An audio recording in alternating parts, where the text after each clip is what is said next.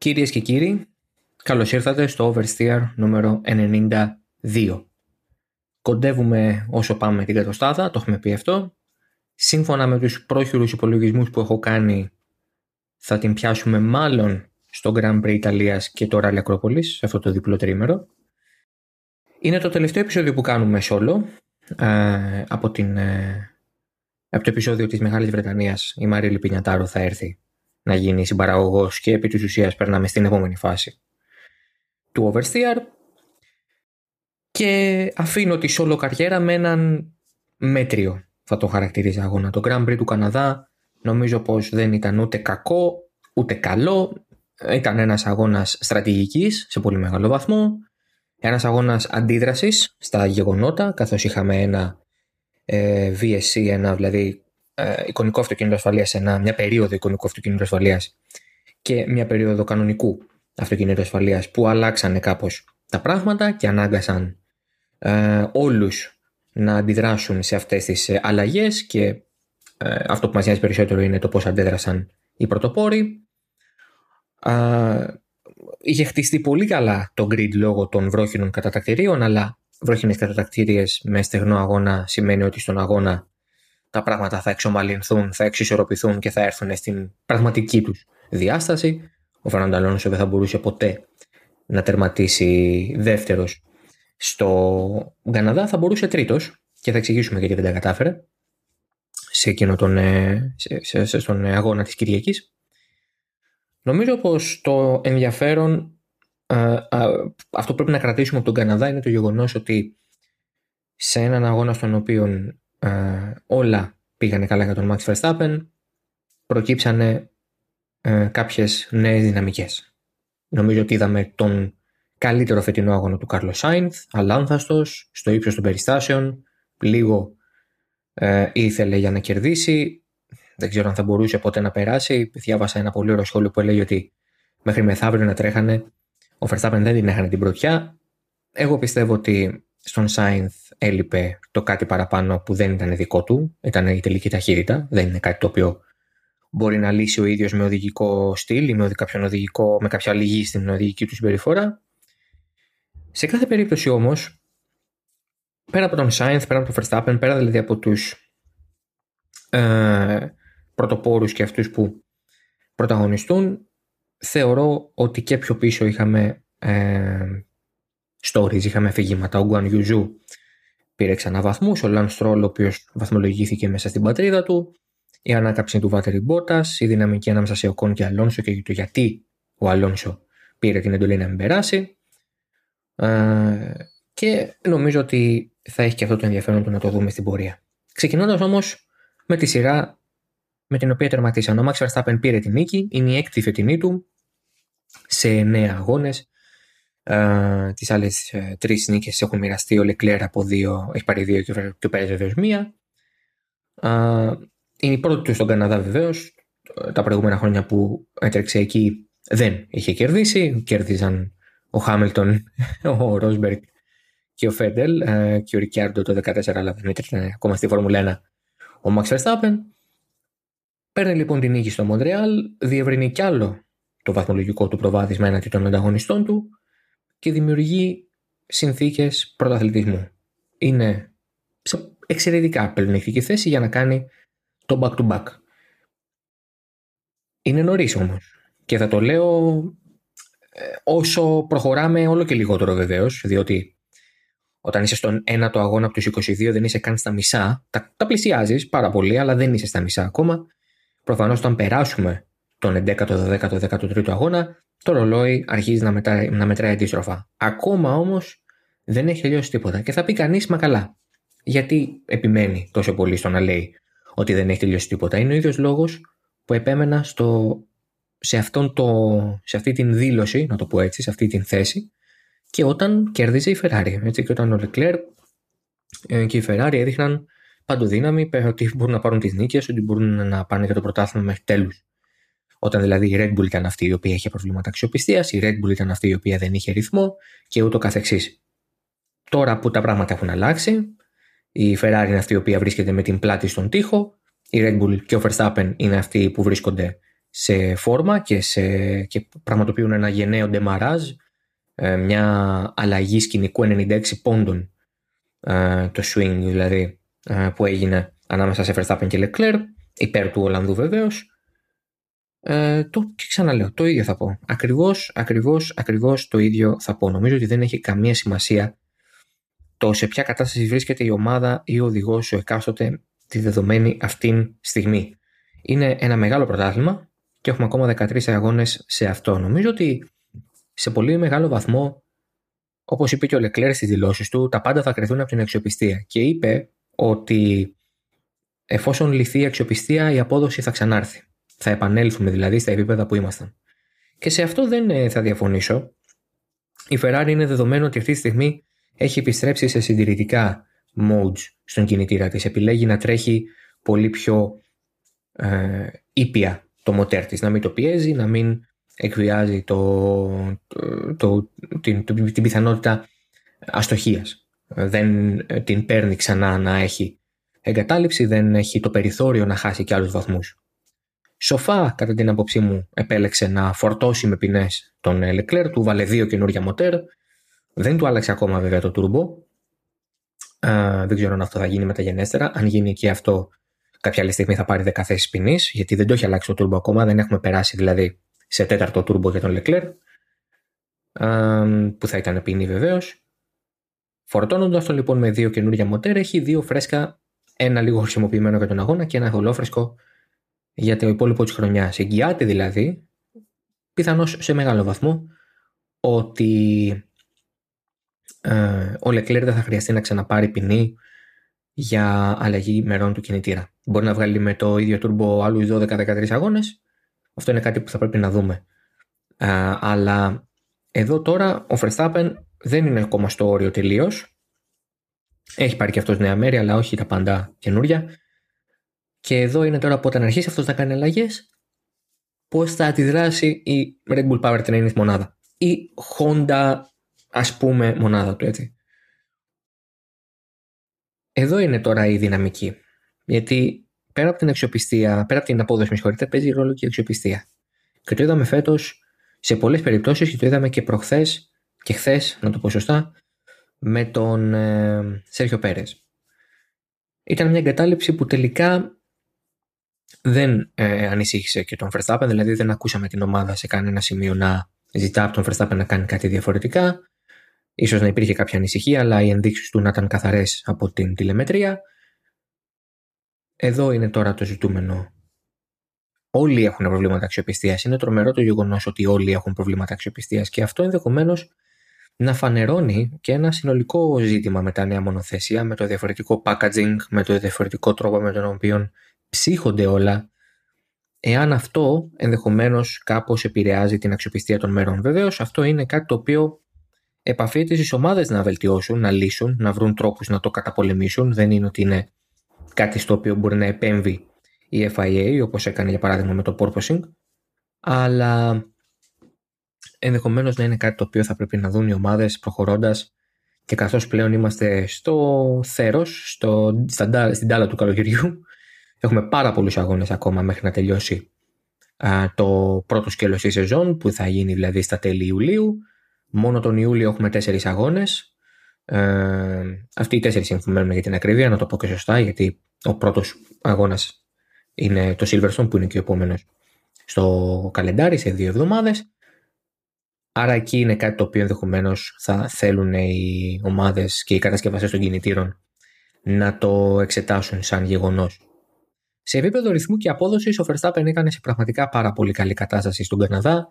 Μια πίστα η οποία βασίζεται αρκετά στο πόσο καλή τελική ταχύτητα έχεις. Γνωρίζουμε ότι η RB18 είναι ένα εξαιρετικό μονοθέσιο σε αυτές τις συνθήκες. Έχει πάρα, πάρα πολύ καλό κινητήρα. Έχει πάρα πολύ καλό μονοθέσιο για να ε, αξιοποιεί αυτό το κινητήρα. Παράγει λίγη οπισθέλκουσα. Δεν είναι τόσο μεγάλο το πρόβλημα όσο είναι με τη Ferrari, η οποία ε, είχε και σημαντικό θέμα με τα πίσω της ελαστικά. Γιατί το λέω αυτό, ο Λεκλέρ στο πρώτο stint με τη σκληρή γόμα από νωρίς, κοντά στον 20-25ο ε, γύρο άρχισε να γλιστράει, από τον 30ο και μετά άρχισε να το λέει ότι γλιστράω αρκετά, δεν μπορώ να φτάσω τον Οκόν. Ήταν εκεί που κόλλησε πίσω από τον Οκόν και δεν μπορούσε να τον περάσει γιατί βγαίνοντας από τη στροφή 10 είχε παραπάνω wheel spin από ό,τι είχε ο Κον. Έχανε δηλαδή σε επιτάχυνση, έχανε πολύτιμα 10 του δευτερολέπτου και δεν έφτανε μετά με τον DRS να περάσει τον Γάλλο. Ε, ενώ για την Red Bull αυτό δεν ήταν πρόβλημα. Ο λόγος είναι ο μάλλον γνωστός λόγος για τη Ferrari. Το γεγονός ότι λόγω της πολύ υψηλής κάθε δύναμη που παράγει το μονοθέσιό της υπάρχει και υψηλό degradation, έρχονται τα μονοθέσια, έρχονται τα ελαστικά, με συγχωρείτε, πιο γρήγορα σε θερμοκρασία, αλλά υπερθερμαίνονται και περισσότερο, οπότε το πρόβλημα παραμένει ε, και είναι το ζήτημα του degradation της υπερθέρμανσης που αυτό φέρνει ασφαλώς έλλειψη πρόσφυσης. Για την Red Bull αυτό δεν είναι ζήτημα, ε, ειδικά μετά την Αυστραλία και τα updates που φέραν εκεί.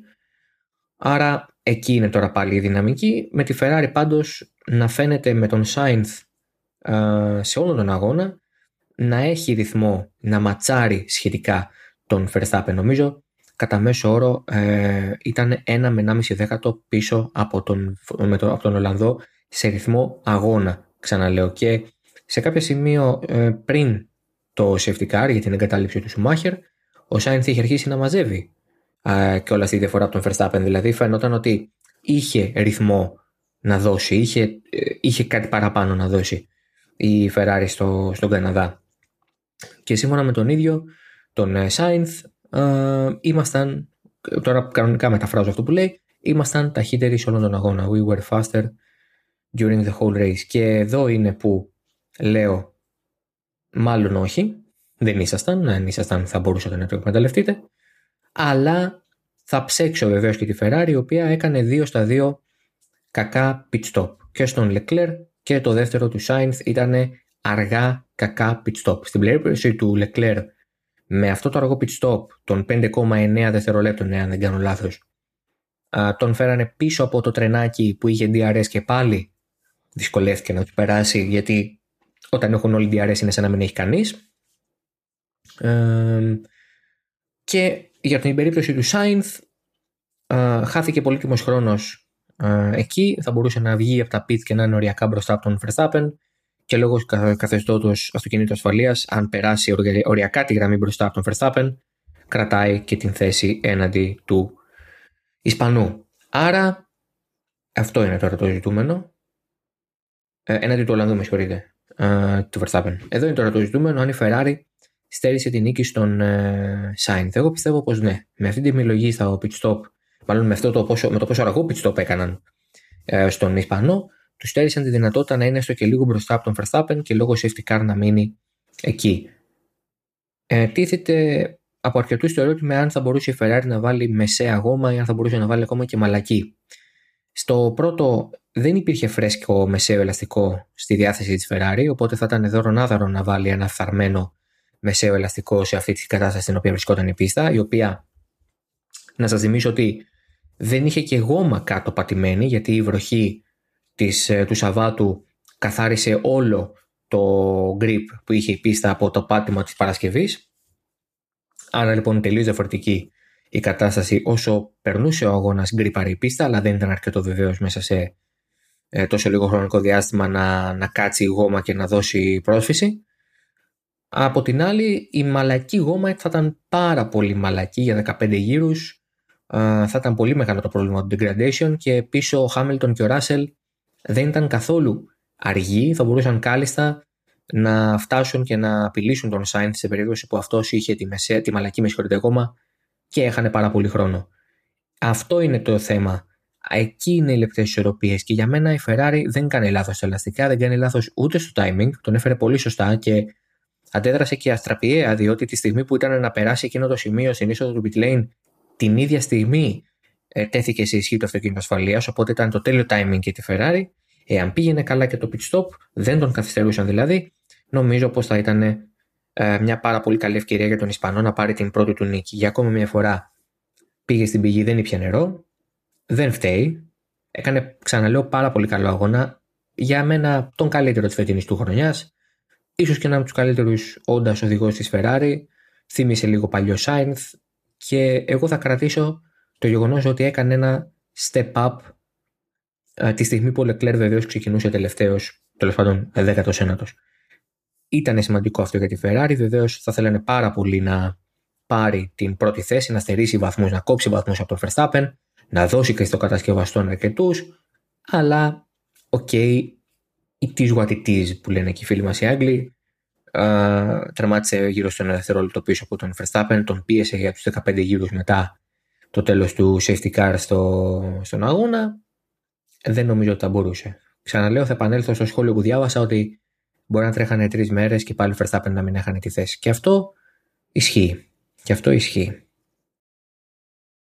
Μιας και αναφέρθηκα στις ε, Mercedes, πρέπει να γίνει αναφορά στο γεγονός ότι φάνηκε το purposing να μην τι επηρεάζει τόσο αφενός. Αφετέρου, φάνηκε ο Χάμιλτον να νιώθει καλύτερα με το μονοθέσιο από ό,τι ένιωθε την Παρασκευή. Πιθανώς και τα, τις ακραίες επιλογές που κάνανε στο setup και με τα νέα μέρη που φέρανε για τον Χάμιλτον να τα αφαιρέσανε βεβαίως για το Σάββατο, για το FP3 και τις κατατακτήριες και βεβαίως για τον αγώνα σημαίνει αυτό και να βρει και απόδοση. Βεβαίως ο αγώνας χτίστηκε από το Σάββατο για τον Χάμιλτον πήγε πάρα πολύ καλά στις κατατακτήριες τέταρτος κατετάγει στη βροχή ο 7 φορές πρωταθλητής. Ο Ράσελ έδειξε την απειρία του σε αυτά τα πράγματα επέλεξε τη slick ε, το slick set ελαστικών δεν του βγήκε προφανώς γιατί η πίστα ακόμα δεν ήταν έτοιμη το Σάββατο για κάτι τέτοιο. Και εκεί είναι που λέω ότι σε αυτές τις συνθήκες στη βροχή δεν έχει να κάνει μόνο με την ικανότητά σου σαν οδηγός, ούτε με την ταχύτητα του μονοθεσίου σου, έχει να κάνει με το πώς διαβάζεις τις συνθήκες, πόσο καλά μπορείς να εκτιμήσεις τις συνθήκες και αυτό είναι κάτι που αποκτάς με την εμπειρία. Δεν είναι κάτι που αποκτάς. Ε, δεν είναι κάτι, με συγχωρείτε, που, με το οποίο γεννιέσαι, δεν είναι έμφυτο. Ε, χρειάζεται γνώση, χρειάζεται τριβή, χρειάζεται πείρα, χρειάζεται ενδεχομένως και εμπιστοσύνη στον ε, μηχανικό. Εκεί ο Ράσελ, προφανώς, όντως ο οδηγός, έχει τον πρώτο λόγο για αυτά τα πράγματα. Ζήτησε slick, του βάλανε slick, άρα συμφώνησε και η ομάδα σε ένα βαθμό σε αυτό, εννοείται.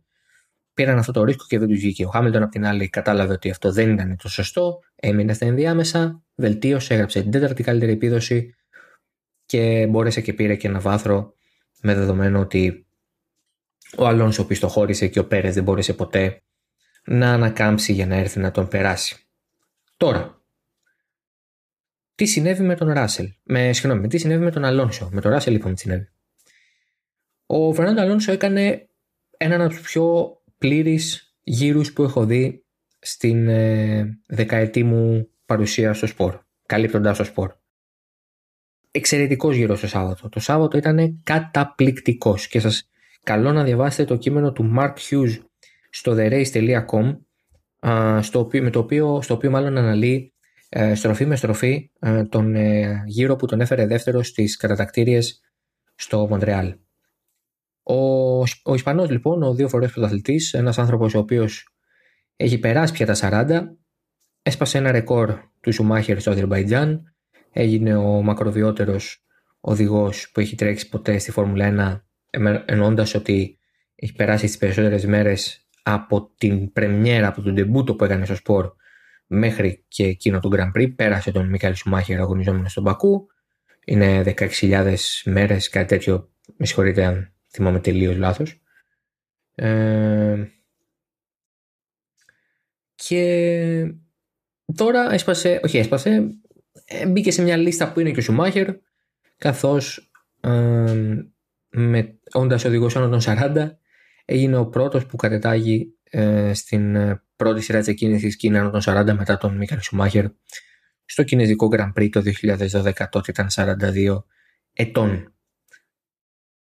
Εδώ είναι τώρα το οξύμορο για τον Αλόνσο. Είναι ένα οδηγός που στις κατακτήριες δεν ήταν ποτέ κάτι το ιδιαίτερο, ούτε στα πολύ καλά του χρόνια, ούτε στα στο prime του με την Renault για παράδειγμα, ήταν πάντα ένας οδηγός ο οποίος έδειχνε την αξία του την Κυριακή. Και αυτό είναι κάτι το οποίο εκτιμώ το έχει κρατήσει σε μεγάλο βαθμό και στα ε, τωρινά του χρόνια με την εμπειρία πια, με την 20 ετή εμπειρία στην πλάτη, με δύο πρωταθλήματα και 31 νίκες. Αυτός είναι ο Φαναντάνο. Είναι ένα οδηγός Κυριακής. Είναι κάτι το οποίο χαρακτηρίζει πολλούς μεγάλους οδηγούς. Ε, δεν έκαναν όλοι καλές κατατακτήριες, μπορεί να είχαν και λίγες pole position, αλλά ήταν πάντα winners. Και αυτό ε, επιβεβαιώνεται και από στατιστικά όπως αυτά του ε, Μίκαλ Σουμάχερ, ο οποίος έχει λιγότερες πόλα από ότι έχει νίκες. Εδώ είναι τώρα το ερώτημα. Τι έγινε με τον Αλόνσο και ο πιστοχώρησε τόσο; Είναι ένας οδηγός αγώνα, ένας οδηγός ο οποίος ξέρει πώς να χειρίζεται race distances και αν κάτι δεν του λείπει, αυτό είναι η εμπειρία και η γνώση.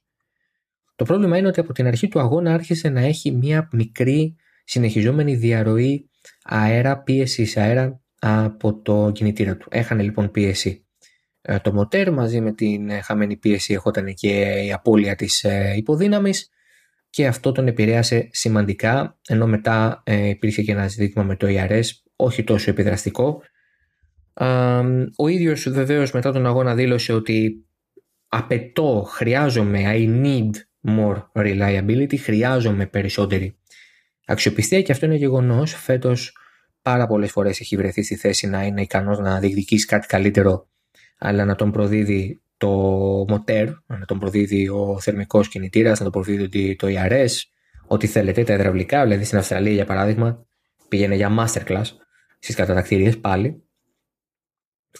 Άρα λοιπόν εκεί είναι τώρα το ζήτημα. Τι συμβαίνει στην Αλπίν και αν ο Αλόνσο ε, νιώθει ότι μπορεί να συνεχίσει. Νομίζω ότι καθώς βρισκόμαστε πια σε μια φάση στην οποία ο Όσκαρ Πιάστρη είναι με το 1,5 πόδι στην Williams, μπορεί ακόμα και από φέτος. Αμφιβάλλω, αμφιβάλλω. Νομίζω ότι πιο σίγουρο είναι να θεωρούμε ότι ο Όσκαρ Πιάστρη θα οδηγεί μαζί με τον Άλεξ Άλμπον το 2023 στην ε, Williams. Βλέποντας λοιπόν ότι ο Αυστραλός πρωταθλητής της Φόρμουλα 2 πηγαίνει προς τα εκεί, νομίζω ότι ο Αλόνσο θα θελήσει να παραμείνει και στην Αλπίν για έναν, για δύο ακόμα χρόνια. Αυτό δεν το γνωρίζω. Νομίζω ότι δεν του λείπει η φυσική κατάσταση, δεν του λείπει το κίνητρο, δεν του λείπει το ταλέντο. Δεν ξέρω εάν ο ίδιος έχει κάποιο άλλο στόχο στο κεφάλι του ή αν η Αλπίν δεν θέλει να δεσμευτεί τόσο πολύ, γιατί θα είναι και η τελευταία χρονιά του Εστεμπανοκόν στην ε, ομάδα, όντας ε, τότε που λύγει μάλλον το συμβολίο του με την ομάδα, πώ θέλουν να ανοίξουν τις επιλογές τους για το 2024. Σε κάθε περίπτωση, ο Αλόνσο είναι σε πολύ καλή κατάσταση. Αυτό το πρόβλημα ε, με την πίεση του αέρα στον ε, κινητήρα του, του στέρισε κάτι πολύ καλύτερο από την 7η ε, τελικά ένατη θέση, καθώς τιμωρήθηκε με 5 δευτερόλεπτα και αυτό τον έριξε δύο θέσεις στην κατάταξη καθώς έκανε παραπάνω από μία αλλαγή κατεύθυνσης αμυνόμενος στον Βάλτερη Μπότας στον πρώτο τελευταίο γύρο. Αλλά τι 7, τι 9 δεν είναι ούτε 4 ούτε 5. Πριν τον αγώνα δήλωσε ότι στόχος μου είναι να είμαι στην πεντάδα και νομίζω ότι μπορούσε να το κάνει. Ενδεχομένως θα έπρεπε να παλέψει πολύ σκληρά με τον Leclerc για αυτό και να έρχονταν έκτος, αλλά νομίζω ότι δεν θα, δεν, θα, δεν θα ήταν τόσο εκτός πραγματικότητας.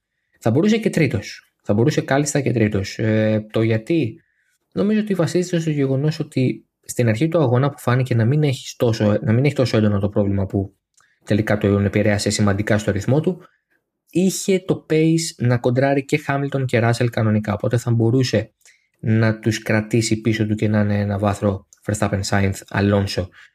Ε, αλλά δεν θα το μάθουμε ποτέ.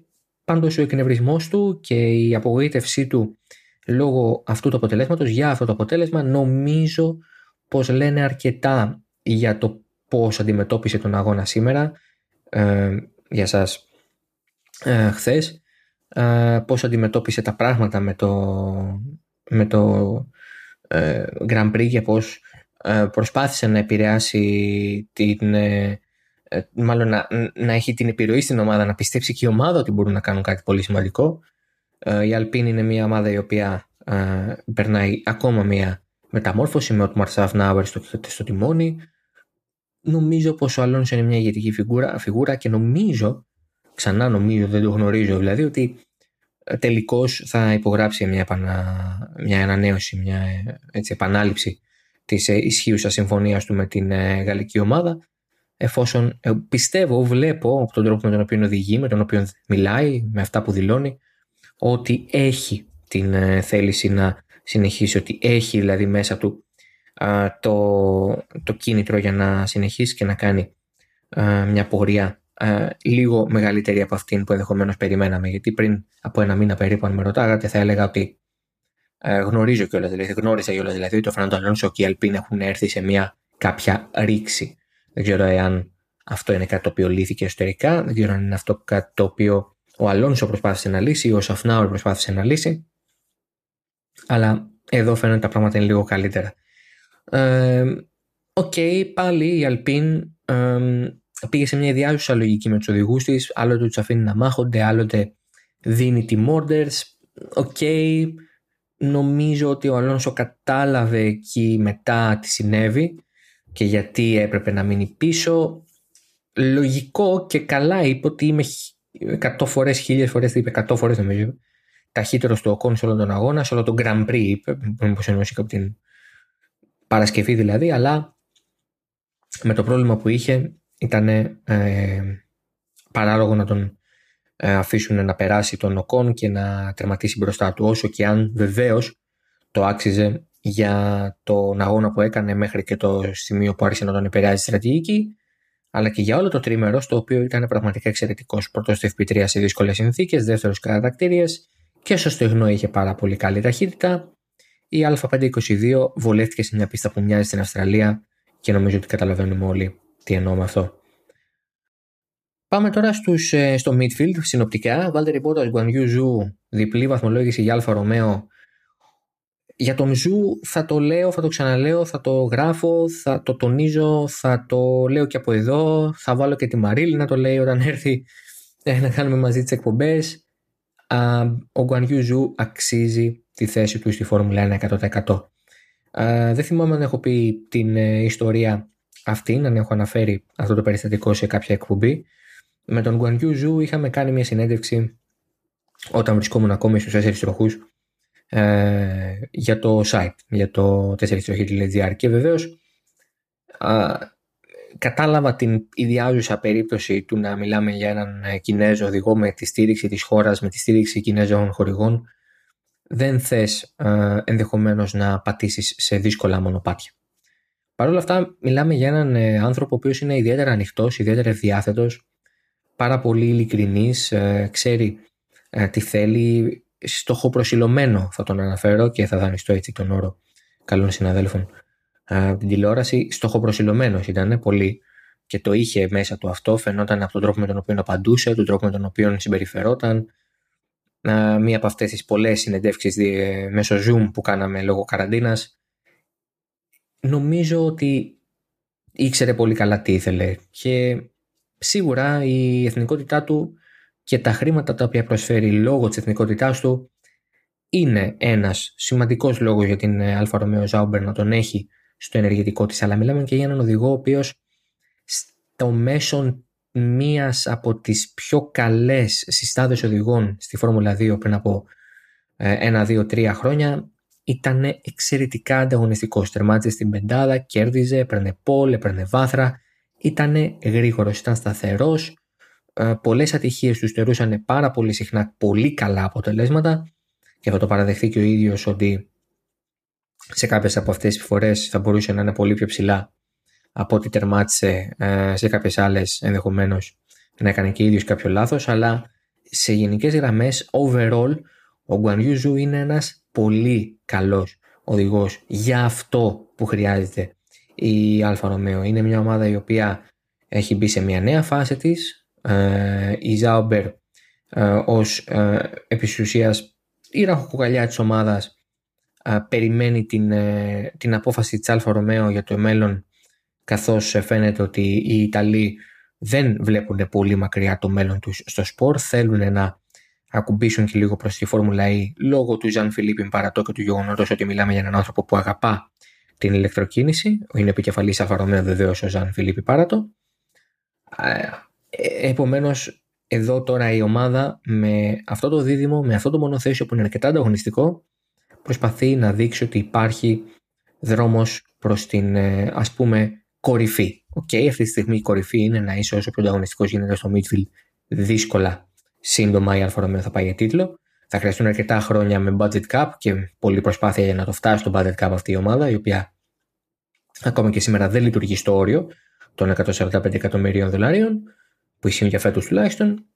Οπότε δεν μιλάμε για πρωταθληματική ομάδα, μιλάμε για μια ομάδα όμως η οποία μέσα στο midfield ξέρει να χειρίζεται τις καταστάσεις, βαθμολογείται συχνά και γενικώς δείχνει μια πάρα πολύ καλύτερη, πιο υγιή εικόνα. Είναι ένα δίδυμο ο Μπότας με τον Ζου που αλληλοσυμπληρώνονται. Ο Μπότας αγκαλιάζει, δέχεται, ε, θέλει τον ρόλο του ηγέτη, του νούμερο ένα, του ανθρώπου που θα μεντοράρει και λίγο τον Ζου. Ο Ζου από την άλλη Είναι ένας οδηγός ο οποίος θέλει να μαθαίνει ε, και κάπως έτσι δημιουργείται ένα πολύ ωραίο, υγιές ε, οδηγικό δίδυμο. Ο Λανς Στρολ από την άλλη στη δέκατη θέση για την Άστον Μάρτιν. Πραγματικά νομίζω ότι πρέπει να είναι πάρα πολύ χαρούμενος με αυτό το αποτέλεσμα. Μέσα στην πατρίδα του, σε αντίθεση με τον Νίκολας Λατίφι, ο οποίος και πάλι ούτε κρύο ούτε ζέστη.